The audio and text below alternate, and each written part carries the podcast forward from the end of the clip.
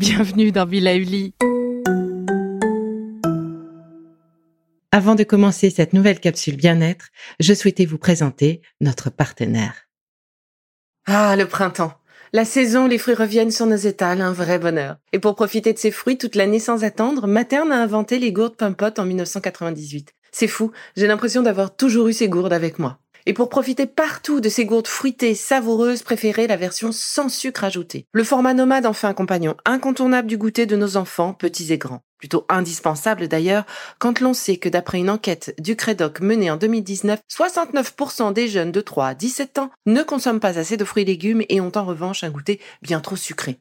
Avec une gourde pomme pote sans sucre ajouté, vous leur apportez une portion de fruits Notea au Nutri-Score bien entendu. Et saviez-vous qu'en plus Pompot est engagé pour des vergers éco-responsables et que ces gourdes sont fabriquées en France? Alors foncez pour découvrir des recettes de plus en plus audacieuses et toujours aussi délicieuses.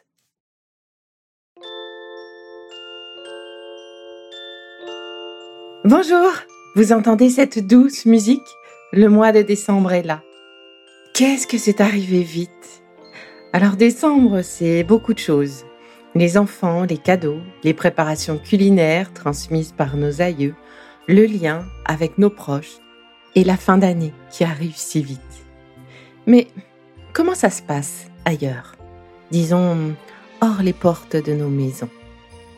Eh bien, c'est ce que j'ai choisi d'explorer ce mois-ci, avec des épisodes un peu différents, une sorte de tour du monde de ce que l'on appelle la période de Noël, avec les yeux et les papilles tournés sur la table et la cuisine de cette période si particulière.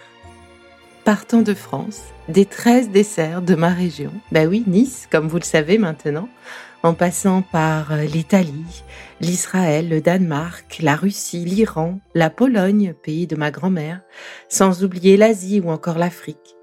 Un beau voyage en perspective comme autant de cases de ce calendrier de l'Avent culinaire. Vous êtes prêts pour ce voyage dans les cuisines du monde?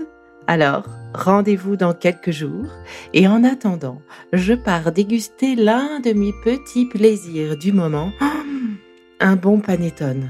Et d'ailleurs, je vous réserve une petite rencontre surprise avec un grand chef de cette pâtisserie. Mais je n'en dis pas plus pour l'instant. À très vite